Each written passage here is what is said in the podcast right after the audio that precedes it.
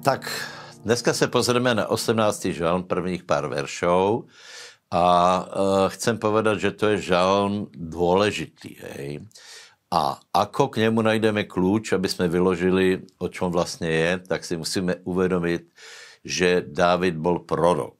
Hej? A tento žalm není o Dávidovi. Hej? Prečo to tvrdím? Lebo je tam vzpomenuté, pre nevinnost ruk, ruk mojich si ma zachránil a dobře víme, že David nevinné ruky nemal. E, no, takže prosím vás, v tom žalmu je utrpení. Hej? Utrpení, silné e, a to utrpení je poťahom na Mesiáša za prvé a za druhé nie je to utrpení to, ktoré bylo viditelné utrpenie eh, eh, na Golgote v Getsemane, na kríži, ale bolo to, eh, bolo to utrpenie, aké to bylo utrpenie? Prosím vás, tento žalm dává odpověď na jednu důležitou otázku, kterou křesťania nemají úplně jasně zodpovězenou a sice, čo sa dialo po ukrižování a potom, čo Ježíš povedal, do tvojich ruk odozdám svého ducha a uh, zomrel. Hej? No, tak podle mého názoru je úplně zřejmé, že toto dává odpověď na to, čo sa dělo po uh, ukrižování. Hej? Ježíš zastoupil do hlbín, v, uh, je, tam, je tam určitá míra utrpenia, volá, z hlbín volá a Boh ho vyslobozuje. Takže toto je podstata 18. žalmu. Tak priatelia, poďme do Matuše 21. kapitoly a tam je popísané to, čo se hovorí pánovo slávnostné nebo slávné vťahnutí do Jeruzaléma. Vďaka Bohu za tieto, za tieto príbehy, za tieto okamihy lebo skutečně prichází pán, prichází Mesiáš a v tomto textu 1 až 17 je několik událostí, tam můžeme vidět, zaprvé je tam, je tam uh, ten osol, hej, možná, že vám někdy povedali, že ty si taky osol, hej, tak uh, uh, pokiaľ si taký osol, ktorý nese na sebe pánovu slávu, tak, tak je to v podstate dobré. Prečo to byl osol? Víte, že Izraelci nepoužívali koně, ale, ale oslice.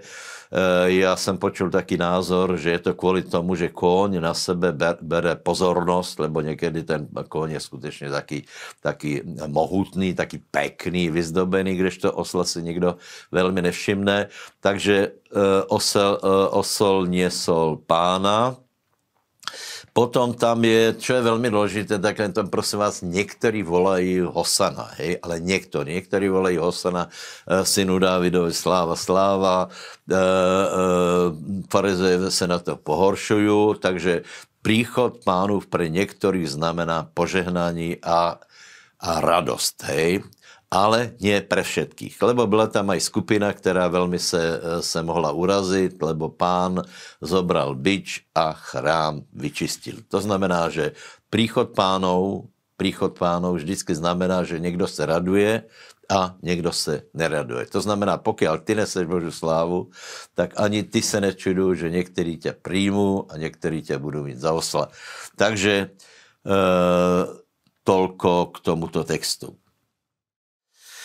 Kniha Job, 19., 20., 21. kapitola. A, a, najít nějaké kluče ke knihe Job alebo nějakou, nějakou oblubu chce skutečně e, porozumět tomu, hej, e, lebo kniha Job rieši eh, jako tu otázku utrpenia, prostě eh, dosledky eh, nebo souvislost mezi, mezi dosledkami a hriechom. Hej. Job trvá na svoji nevině, čiže on hovorí, že on v lidské stránke, po lidské po té lidské stránke urobil všetko, čo, ma, čo mohol, čo bylo v jeho silách a Boh mu dal za pravdu. Hej.